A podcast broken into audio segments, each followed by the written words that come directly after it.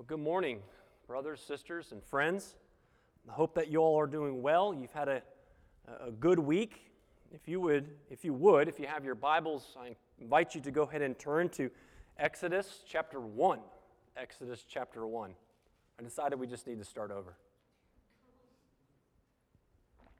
Just kidding. After eight weeks of summer in the Psalms and then five weeks of preaching a series on deacons, it's time for us to return back to Exodus.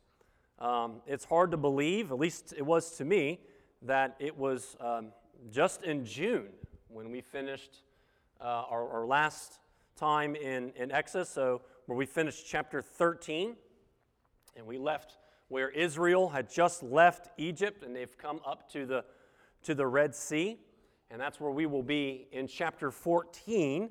However, before we jump there in chapter 14, today I would like to um, recap what we have seen thus far in chapters 1 through 13.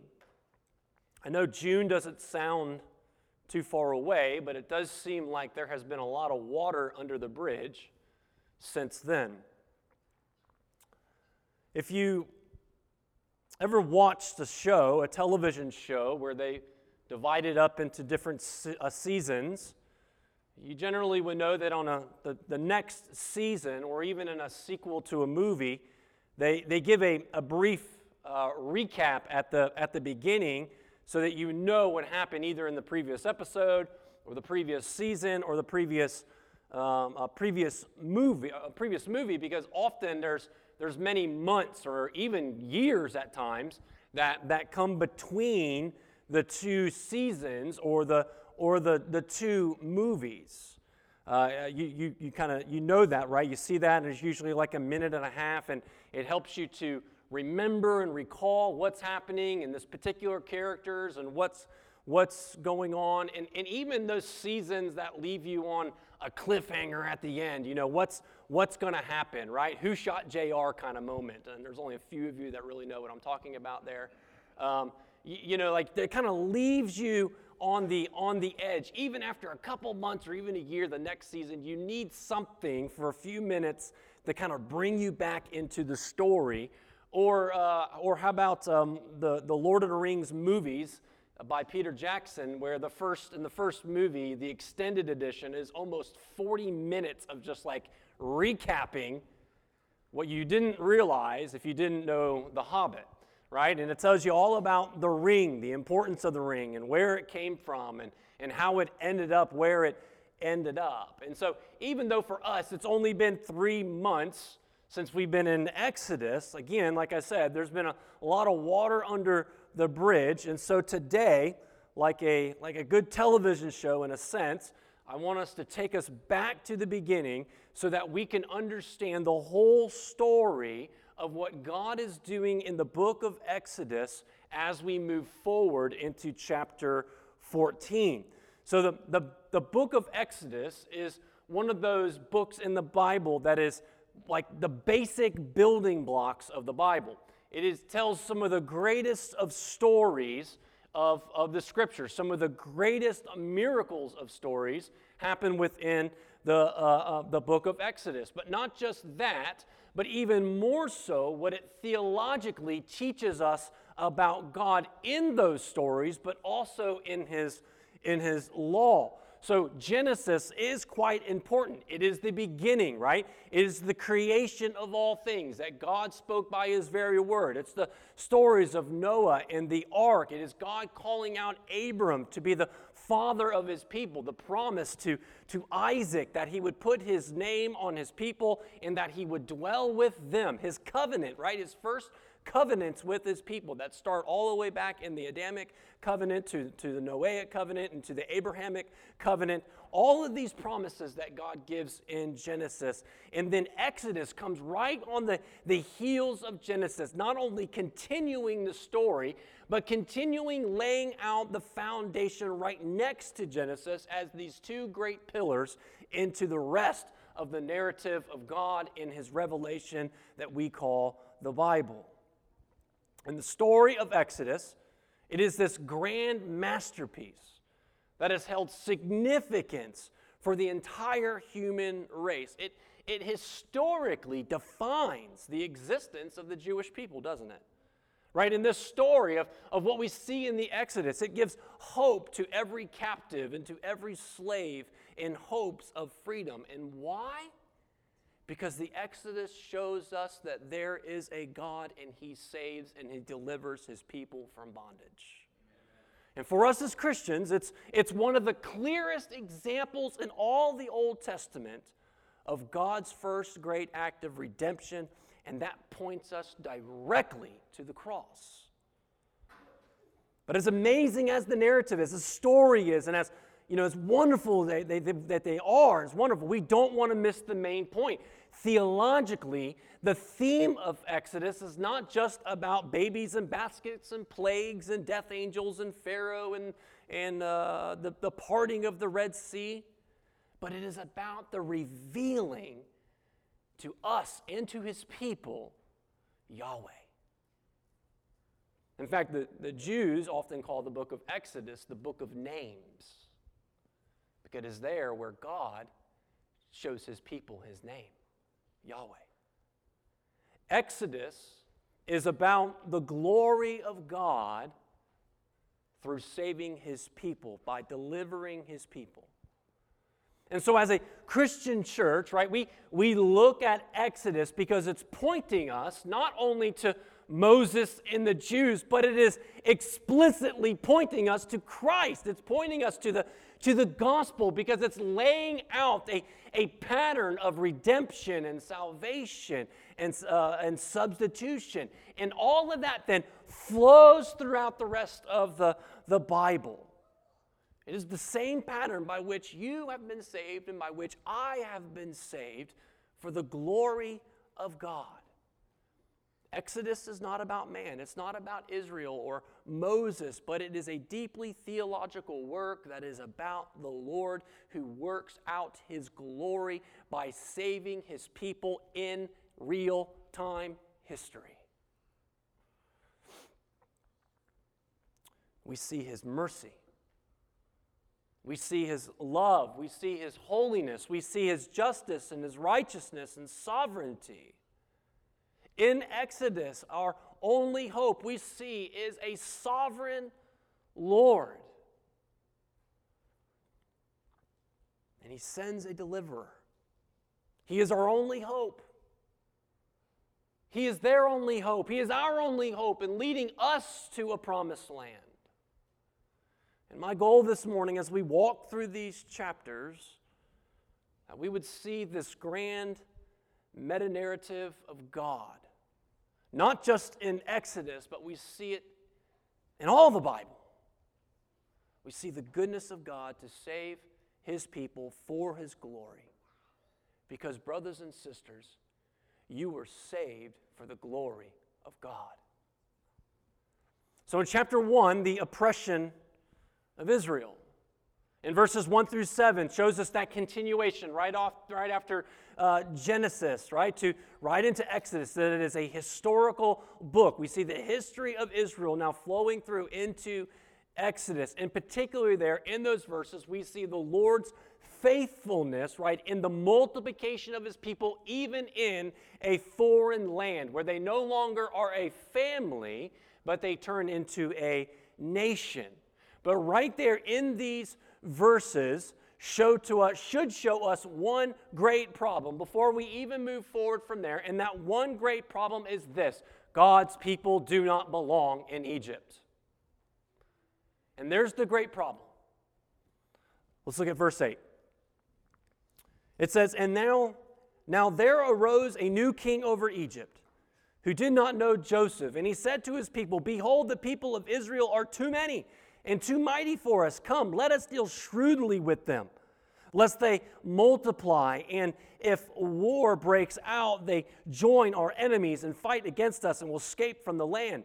Therefore, they set taskmasters over them to afflict them with heavy burdens. They built for Pharaoh store cities and Pithom and Ramses. But the more they were oppressed, the more they multiplied. Here's God's faithfulness. And the more they spread abroad. And the Egyptians were dread of the people, right? We see the fear that is, that is imposed upon the Egyptians because of that. Verse 13. So they ruthlessly made the people of Israel work as slaves and made their lives bitter with hard service and mortar and brick and with all kinds of work in the field. In all their work, they ruthlessly made them work as slaves. Then the king of Egypt said to the Hebrew midwives, of whom was name was Shiphrah and the other Puah, when you serve as a midwife to the Hebrew women and see on them the birth stool, it, if it is a son, you shall kill him. But if it is a daughter, she shall live. But the midwives feared God and did not do as the king of Egypt commanded them, but let the male children live. So the king of Egypt called the midwives and said to them, Why have you done this?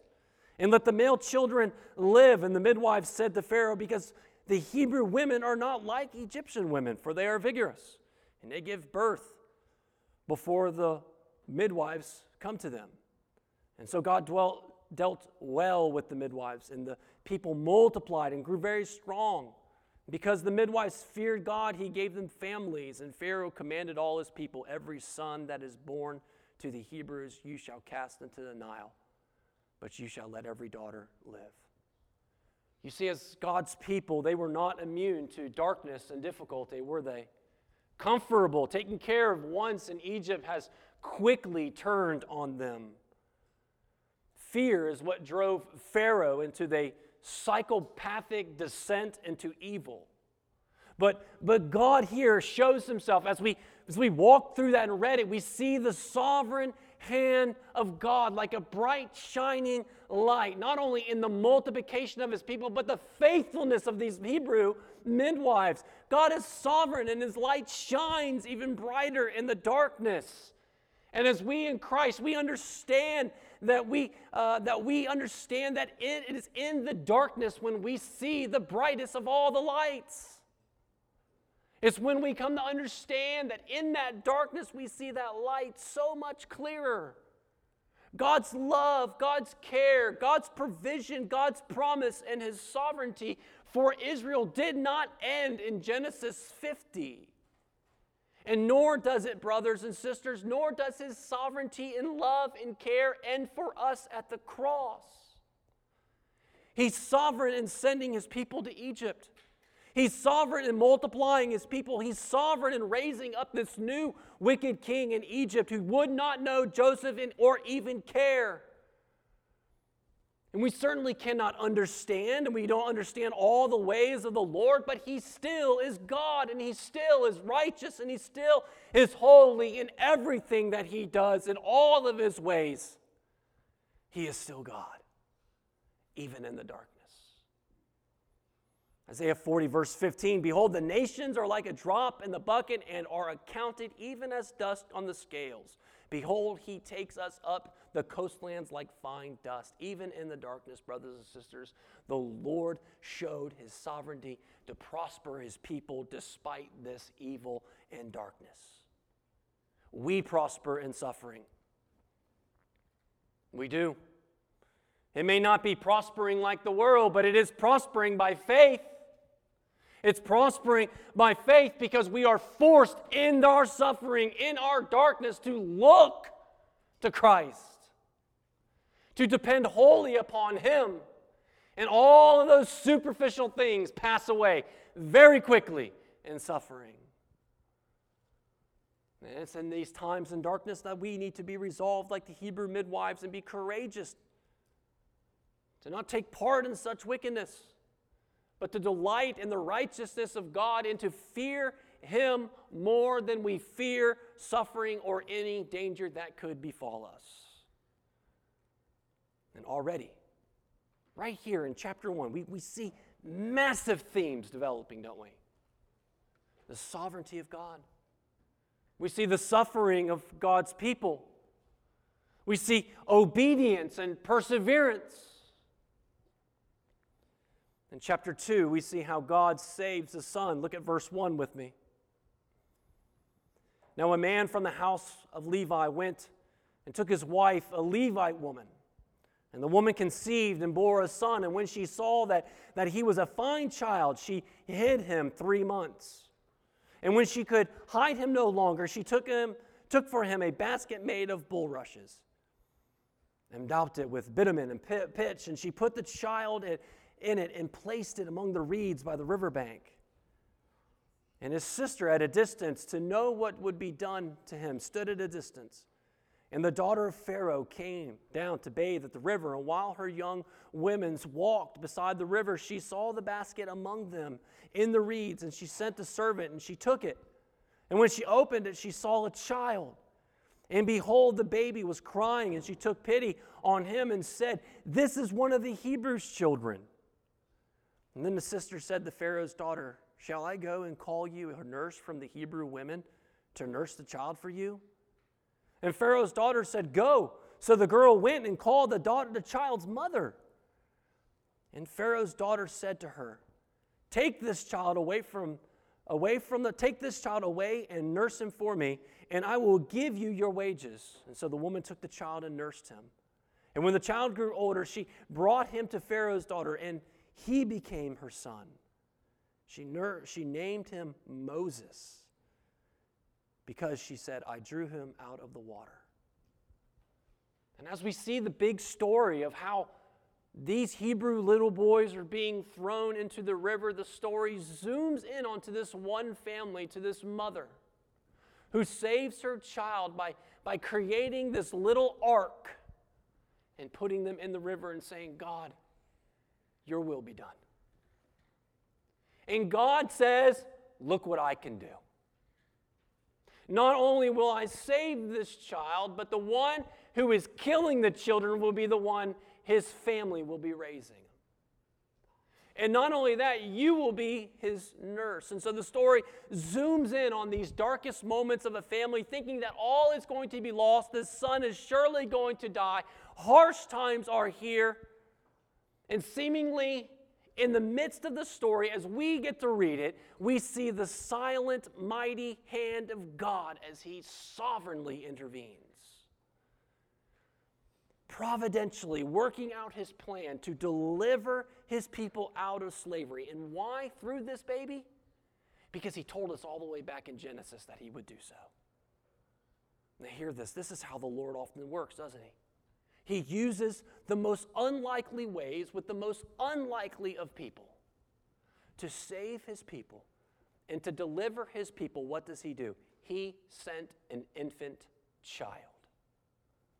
Not exactly the plan that we would come up with. We would want an army raised up to bring about great deliverance. That's mightier, that can crush them, and yet God sends a baby boy and he sends his baby boy not only into the most dangerous, hostile situations that any baby boy could ever be born in to deliver his people. The most unlikely, ironic means to deliver his people through this baby. And yet, God then delivers this child from the seed of the serpent. And he flips it on its head. And the, the point here for us is to see, is to be encouraged again by the sovereignty of God. By the sovereign hand of God to save his people in the most unlikely ways from Egypt. Brothers and sisters, how has God saved us from our Egypt? Our Egypt was not a egomaniacal psychopath killing children. And yet he is nothing in comparison to our greatest enemy, our Egypt, to all mankind, and that is sin and death. God sends the most unlikely, a baby. He sends his son, an infant, to save his people. In chapters 3 and 4, we see how God sends now his son to save his people. God sends a son to save his people. So God sends Moses. He, he's raised up in the family of Pharaoh, as I already said. And eventually Moses flees Egypt to Midian because he ends up killing some guy because he's angry and he thinks that he can, he can get the job done on his own. But the Lord takes him out of Egypt and into the land of Midian, where the Lord puts Moses through a training camp of hard work and hard living in the desert for 40 years and preparing him to be the deliverer. He makes him a shepherd for decades of, of training so that he would be prepared to be sent. And why? Because the text tells us there at the end of chapter 2 that God has heard the cries of his people. And he remembers his covenant that he has made with Abraham. And so let's look at chapter 3.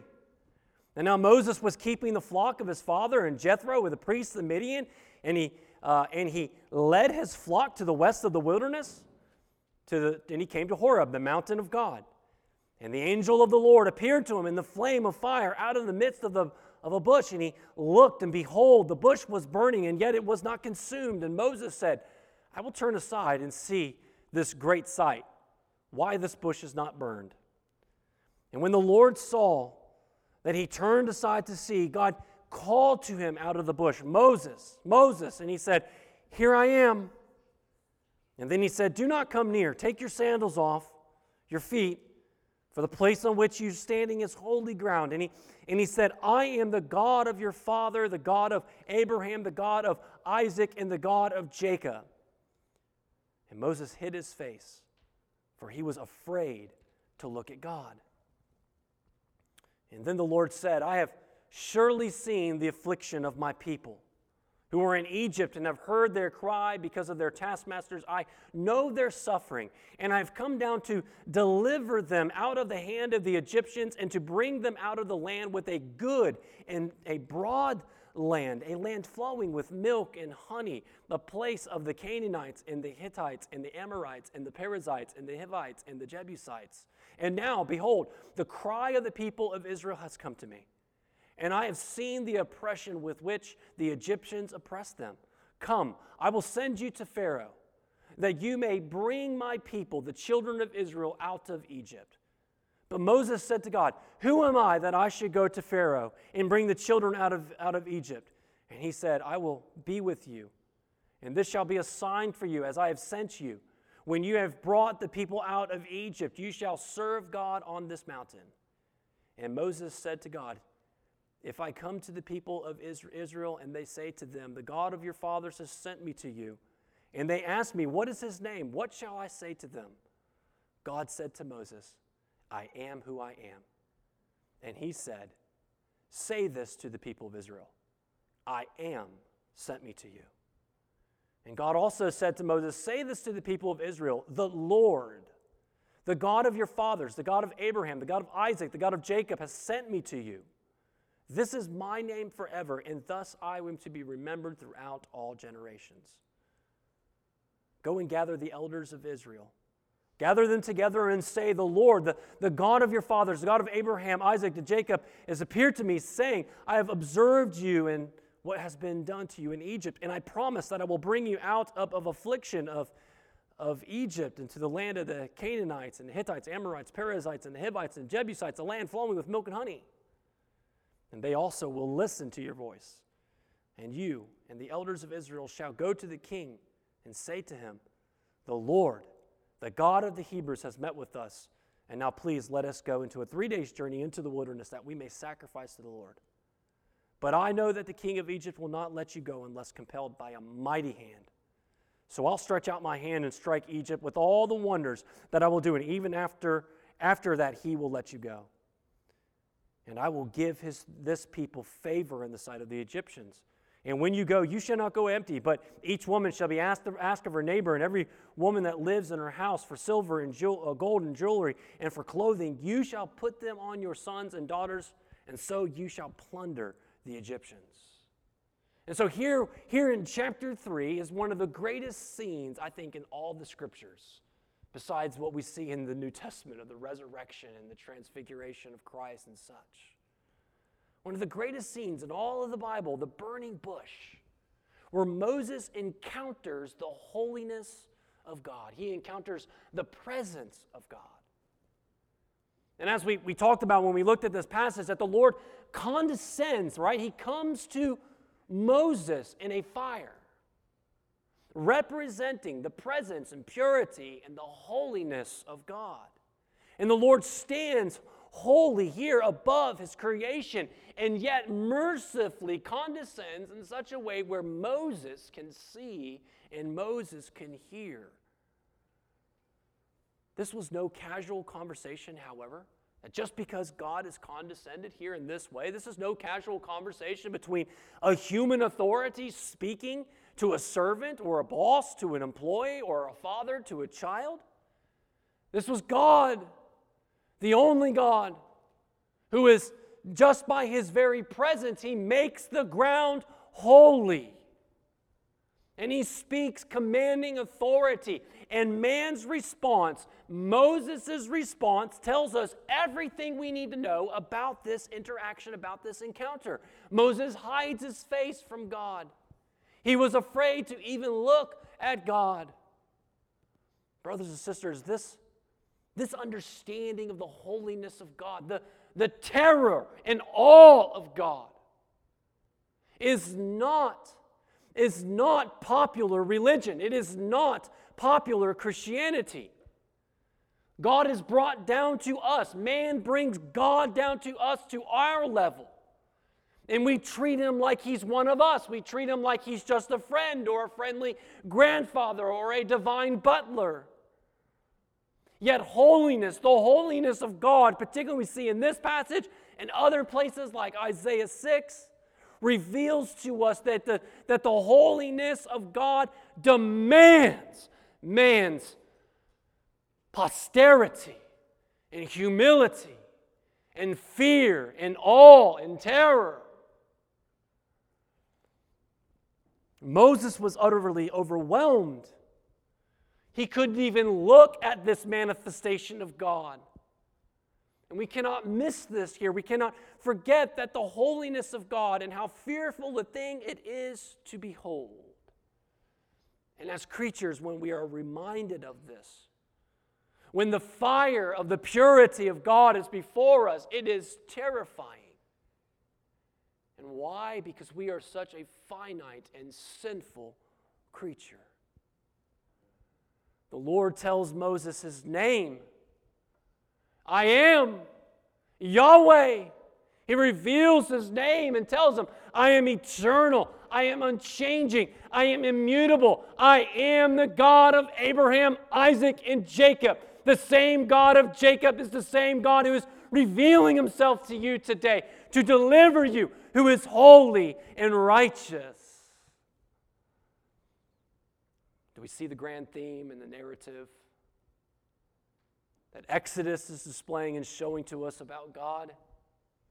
That as his people, we are to remember, but also here, not only do we see the holiness of God, but we see the presence of God. The presence of God to come to his people. God knows he could that, that we cannot save ourselves. Do we know that? Do we know that we cannot save ourselves? There is no, there is no amount of, of, of, of progression, of progress, of technology, or anything that can save ourselves. In fact, we are only worse in our technology, in our progress. We've only come to new ways to destroy one another, to destroy our own lives. God knows. We should know. We need Him to come to us. We need God to condescend to us. Does that sound familiar?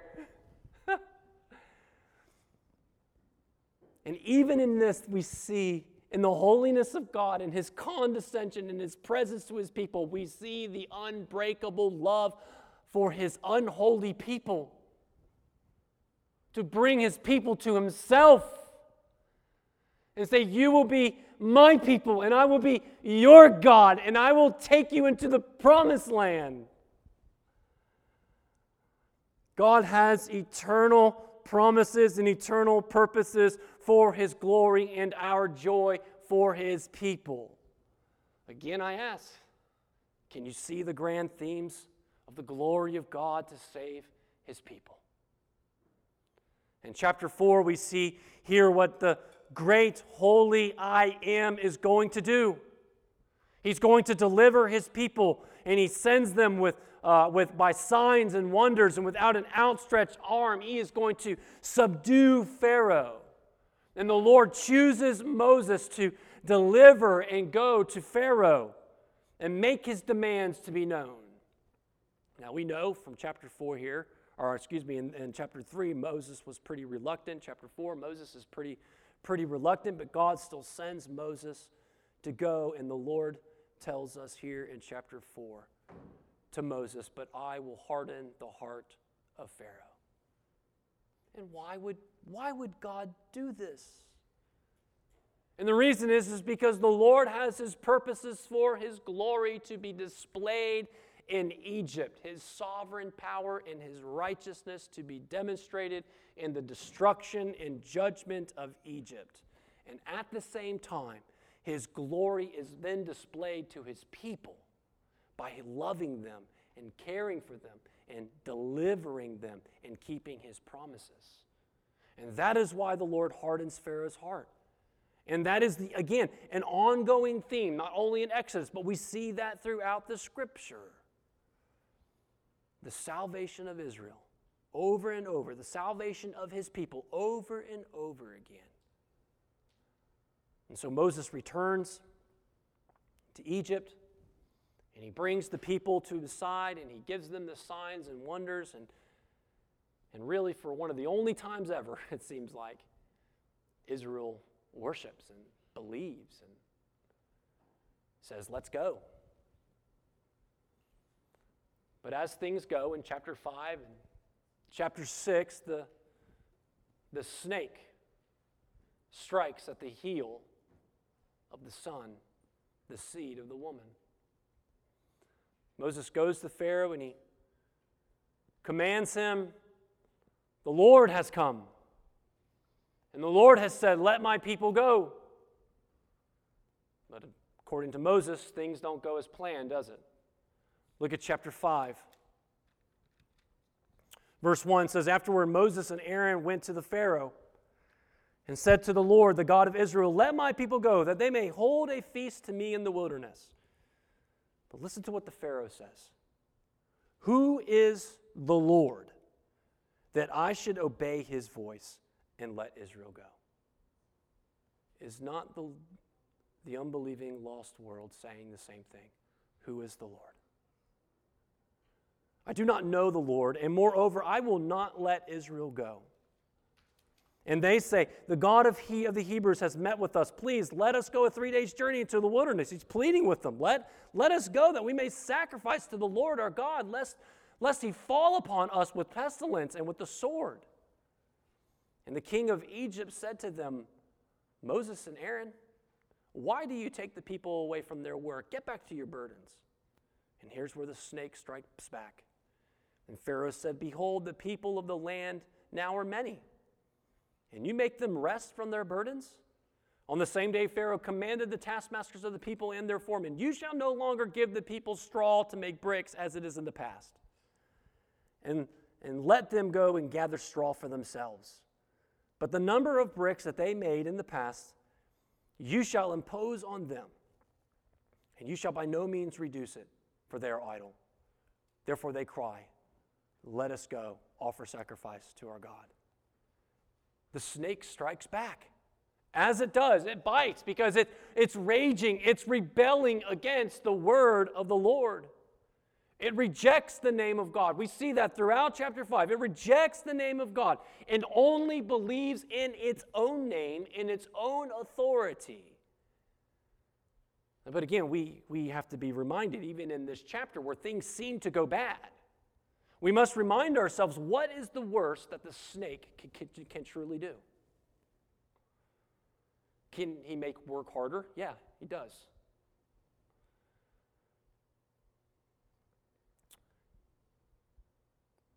God's people face earthly consequences to their obedience to the Lord. Brothers and sisters, we still live in a fallen world, and there are consequences to our obedience to God's word. And yet, what is often thought to be used for evil, Pharaoh's consequences here, what does God do? He uses them for His glory and for our joy to produce endurance and character and hope. A living hope. A living hope that is more glorious than anything that this world can offer because we know it's God's people. His love is being made more and more known to us. It becomes more real in our hearts. And so when we get to chapter 6, no wonder the, the Lord comes back to Moses and to his people and reminds them and reiterates and encourages their, their hearts on the promise. He says in verse 1, he says, Now you shall see what I will do. What I will do to Pharaoh. For with a strong hand he will send them out, and with a strong hand he will drive them out of the land. Verse 2 I am the Lord. I am the look what I will do. I am the Lord. Verse 5. I have heard the groanings of the people of Israel, whom the Egyptians hold as slaves. I have remembered my covenant. And I will bring you out from under the burdens of Egypt. I will deliver you from slavery to them. I will redeem you with an outstretched arms, with great acts of judgment.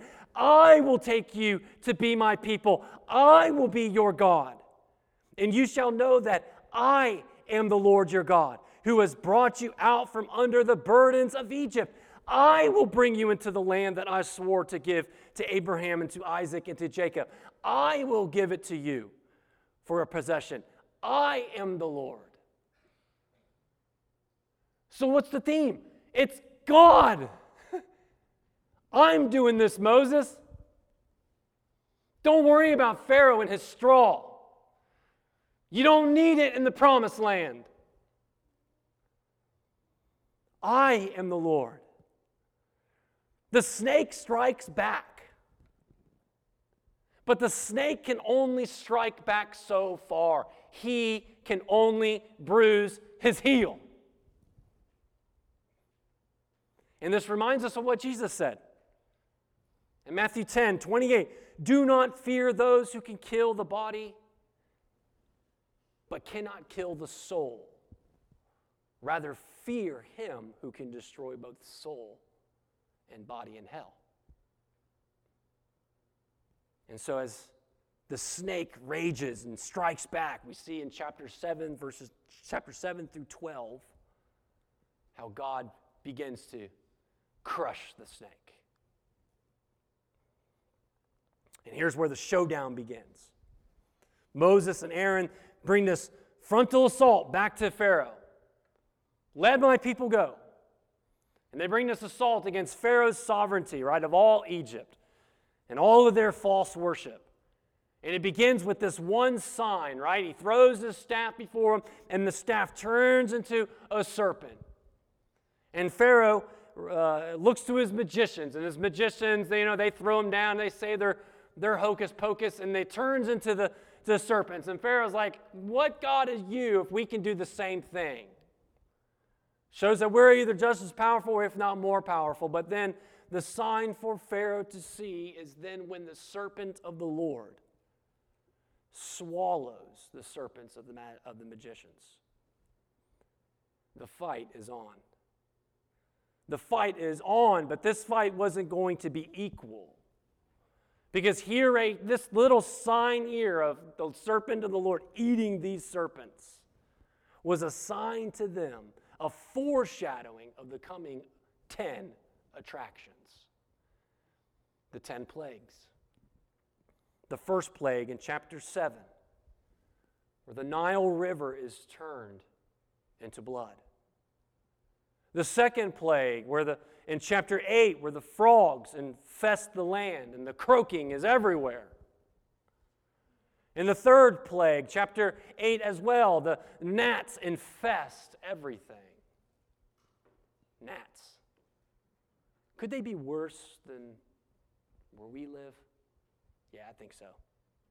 But it gets worse if you don't like gnats. How about the flies? The fourth plague, and I think what we see here is not only the, the, the attacks on the worship and the gods of, of Egypt, but also the comforts of Egypt. The comforts of Egypt that they gained through the enslavement of other people, God takes away from the takes it away from them in the smallest of creatures, doesn't he? Destroying every bit of their comfort with frogs, gnats, and flies. The fifth plague comes in chapter 9, where, where the Egyptian livestock is struck with the d- disease and they die all across the land. And the, the, the sixth plague, also in chapter 9, boils swell up on all the bodies of the Egyptians. Now the attack is really getting close to home, isn't it? The seventh plague, also in chapter 9, the hailstorm comes and destroys all the crops, destroys all the crops of Israel, or all the crops of Egypt, excuse me. And then the eighth plague in chapter 10, the locusts come and they finish off everything. They decimate all the plants and all the fruits and all the vegetables of the land. And at this point, the economy of Egypt is absolutely destroyed. And then the ninth plague. In chapter 10, at the end of chapter 10, there's darkness over the land. And the way that it is described, it is a darkness that can be felt. You ever had that kind of darkness? You ever been in that kind of darkness? You go in a cave and they turn the lights out, and they leave that off for a while. Darkness that can be felt in all of the land. And each plague, as different as it is, was still doing the same thing destroying Egypt's systems of belief everything that they depended on all their false gods, all their worship, all of their wealth, all of their prosperity, all of their comfort. And each of these signs systematically goes at the heart of their culture and society to show them that the Lord God, Yahweh, is the Lord. Pharaoh, you will know my name. And then we get to the 10th plague in chapter 11. Read with me there. The Lord said to Moses, Yet one more plague I will bring upon Pharaoh and upon Egypt. Afterward, he will let you go from here. When he lets you go, he will drive you away completely. Speak now in the hearing of the people that they ask every man of his neighbor and every woman of her neighbor for silver and for gold and jewelry and the Lord gave the people favor in the sight of the Egyptians. Moreover, the man of Moses was very great in the land of Egypt, and in the sight of Pharaoh's servants, and the sight of the people. So Moses said, Thus says the Lord, about midnight I will go out into the midst of Egypt, and every firstborn in the land of Egypt shall die. From the firstborn of Pharaoh who sits on his throne to every firstborn of the slave girl who is left behind in the mill, and all the firstborn of the cattle.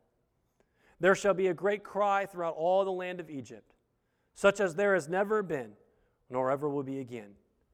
But not a dog shall growl against any of the people of Israel, either man or beast, that you may know that the Lord makes a distinction between Egypt and Israel. And all of these, your servants, shall come down to me and bow down and say, Get out, you and all the people that follow you. After that, I will go out. And he went out from Pharaoh in hot anger. And then the Lord said to Moses, Pharaoh will not listen to you, that my wonders may be multiplied in the land of Egypt.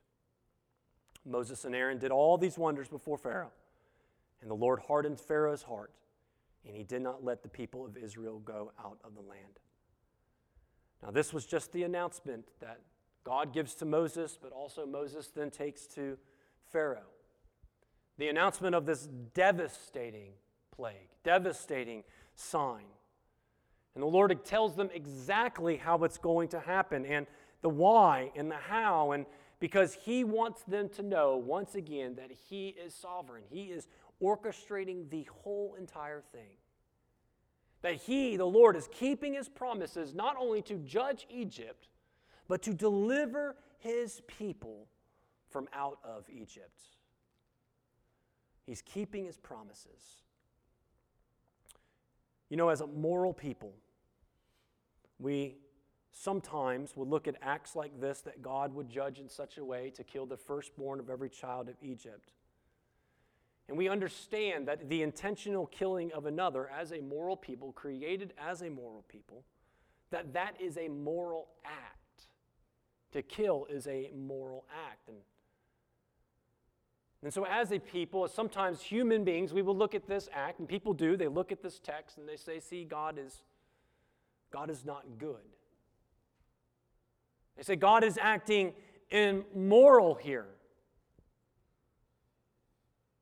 And again, as we've seen, right, throughout the, this whole scripture, right, that it's absolutely to completely miss every little bit of what we've already been talking about. To, to misjudge the Lord in such a way is to, to miss exactly what he says of himself that he is holy and that he's righteous and that he shows himself to be holy and righteous. And that as God, as sovereign, as Lord, I am that he alone is able to exact that kind of justice upon the Egyptians. And the Egyptians absolutely deserved to die. They were a wicked people. I mean, the evidence is right there. They were throwing babies in the river to die, they were enslaving people.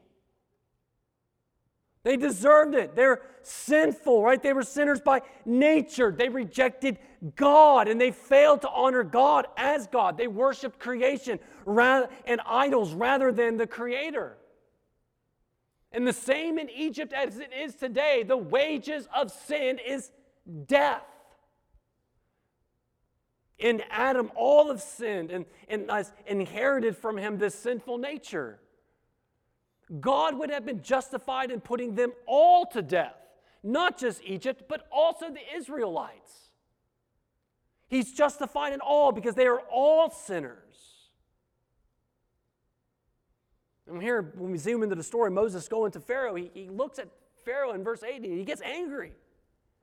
He's angry and he's frustrated because he's, he's he, he, can't, he can't comprehend it. He don't understand God saying, I have some heart in his heart, and my, this is going to happen.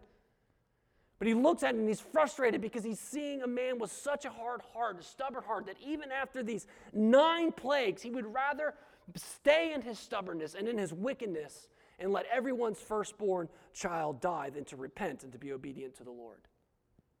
And the big picture here is that in Exodus, and what it shows about all of the Bible, not just the Israelites are guilty and the Egyptians are guilty and the guilt of Pharaoh, we see all of that here. The big picture of the Exodus in all of the Bible is the same thing about the fate of all of humanity that we all deserve death. The wages of sin are death, right? We already said that. We're all sinners. We have all sinned. And because we are in Adam, we sin. And the punishment for our sin is death. Romans 6 23.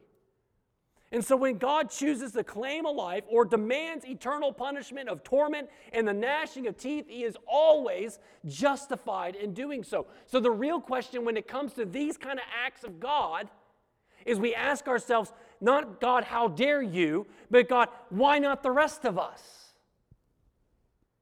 Why not all of us? We're all sinful. We're all rebelling. We're all shaking our fists at, the, at God. We're all going to die one day. That is the curse of sin upon us all. And we'll face divine judgment as we deserve.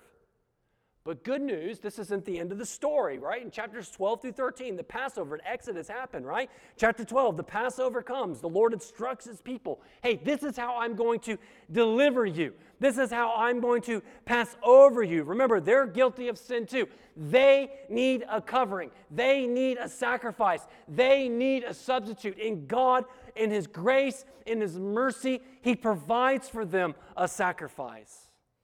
Just as the Lord provided for, for Abraham uh, for Abraham before he was going to sacrifice Isaac. He provides for his people a sacrifice in a lamb, a lamb without blemish, a year old, and that was to be killed at twilight. And then they would take the blood of the lamb and they would, they would paint it onto the doorpost with the blood over the over their houses, over their doorposts, so that as the, the Lord came, he would pass over when he saw that they have been covered by the blood. That sounds like a song. Nothing but the blood. He provides a substitute for his people. Again, the big picture, right? The, the, the big grand theme. Again, we're all guilty. We're all deserving of death. Again, the wages of sin, of your sin, is death. The wages of my sin, brothers and sisters, is death. But for God's elect, for his people, for his church, for those who have believed and trusted by faith in the person and work of Jesus Christ, the Son of God, He has provided a salvation and a deliverance that is not just from slavery of sin into sin, but He has delivered us from the just wrath of God that was toward us because of the Lamb of God that came and his blood was spilt and covered on the ground and on the cross to take away our sin. Christ redeemed us from the curse of the law by becoming a curse for us. For it is written, Cursed is everyone who hangs on the tree, so that in Christ Jesus the blessing of Abraham might come to the Gentiles so that we might receive the promised Spirit through faith. Brothers and sisters, there is nothing that shows the sovereignty of God and the holiness of God and the love of God like his divine judgment and his divine election of his people and his work to deliver his people through his son. And the Exodus is showing this pattern of how God saves his people. And he's telling you how much you need him as a Savior. You need that blood. You need that substitute. And I want to read one more passage before we, before we end this morning. Chapter 13, verse 17. When Pharaoh let his people go, right? So this is the Exodus. After the Exodus, lets his people go. When Pharaoh let the people go, God did not lead them by the way of the land of the Philistines, although that was near, for God said, Lest the people change their minds and they see war and return to Egypt. But God led their people around the way of the wilderness toward the Red Sea. And the people of Israel went up out of the land of, the land of Egypt equipped for battle. Moses took the bones of, of Joseph with him, for Joseph had made, uh, made with the sons of Israel solemnly swear, saying, God will surely visit you and shall carry up my bones with you from here. And they moved on from Succoth to the encamped of Etham on the edge of the wilderness. Verse 21 And the Lord went before them that day in a pillar of cloud to lead them along the way, and at night a pillar of fire to give them light, that they might travel by day and by night. The pillar of cloud by day and the pillar of fire by night, so that they did not depart from the people. And what do we see here again in the Exodus? We see the very presence of God the presence of God in the form of a cloud by day and the pillar of fire by night to lead them and to guide them through the wilderness of the unknown. All right, in Genesis 15, the covenant with the Lord with Abraham, the Lord passed through in a cloud and as a flaming torch. The Lord reveals himself to Moses in the burning bush of fire. In Acts chapter 1, Jesus ascended in heaven and was received in the clouds. In Acts chapter 2, the presence of, of God came in the Holy Spirit upon the disciples like a rushing wind. And how did they speak? They spoke with tongues of fire. And what's the picture here? The very presence of the Lord to his people by this cloud and the fire. Has the Lord not also given us his presence? Is this something that has changed from Exodus to now, that God now doesn't give people his presence? Well, that's absolutely not the case because we know that Jesus tells us, told us that, that in those days, right, that, that when he leaves, that he was that the, the, uh, the, the Holy Spirit would come, the third person of the Trinity would come and indwell within his people. And even Jesus himself said that is a greater presence with you than me. And then you can believe that the indwelling of the Holy Spirit, brothers and sisters, is greater than if a cloud, a pillar of a cloud, would show up today. And a pillar of fire by night. That would, it's greater that we have the Holy Spirit guiding us and leading us through the wilderness of the unknown in this fallen world. Romans 7 tells us that the Holy Spirit is reminding us and has written upon our hearts the law of God. In Romans chapter 8, it tells us that since we are now in Christ, we are not in the flesh, but rather we are in the Spirit. And because we are in the Spirit of God, the Spirit of God dwells with us. It is the Holy Spirit that leads us in our understanding that we are adopted as sons. No longer slaves, but as children and heirs with Christ. We are led by the Holy Spirit, brothers and sisters, not in this mystical, weird experience in which we receive some new knowledge or some new revelation from God, but we are being led by the Holy Spirit in all things as He guides us through the Word of God. When you resist and you fight temptation and you say yes to Christ, brother, do not doubt that you have not been led by the whole, that you have been led by the Holy Spirit. Every time your heart is set on, on, the heavenly inheritance in which you delight in, rather than treasuring earthly things, brothers and sisters, that is the Holy Spirit.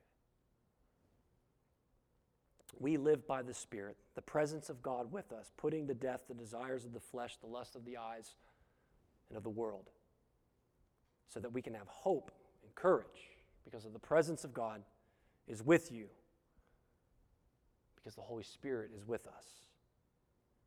The big picture, the narrative, the meta narrative of the Bible, the good news of the gospel is all over Exodus. And as we've seen this morning, just in these first 13 chapters. So I ask to you again, beloved church, did you see what the Lord was doing in Exodus? And how that pattern exists still today in his church. That you have been saved for the glory of God and to make you to be a part of a people, his people. In Exodus, we see, we see God in all of his glorious power, all of his righteous judgment and holiness and sovereignty, but we also see his love and his presence and his provision. But what we have in Jesus Christ is far superior to what Moses had, or even to a sacrificed lamb. We have the Lamb of God. We have Jesus Christ. And, and as the Exodus shows us, yes, we are sinners. It reminds us that, yes, that outside of Christ we are lost. And if we are not in Christ, we are slaves of, into, in our own Egypt of sin, and its end is death. But I hope this morning that you have been encouraged in such a way, in such a way that you may this morning say, Praise God. Hallelujah. What a Savior. And all of God's people say,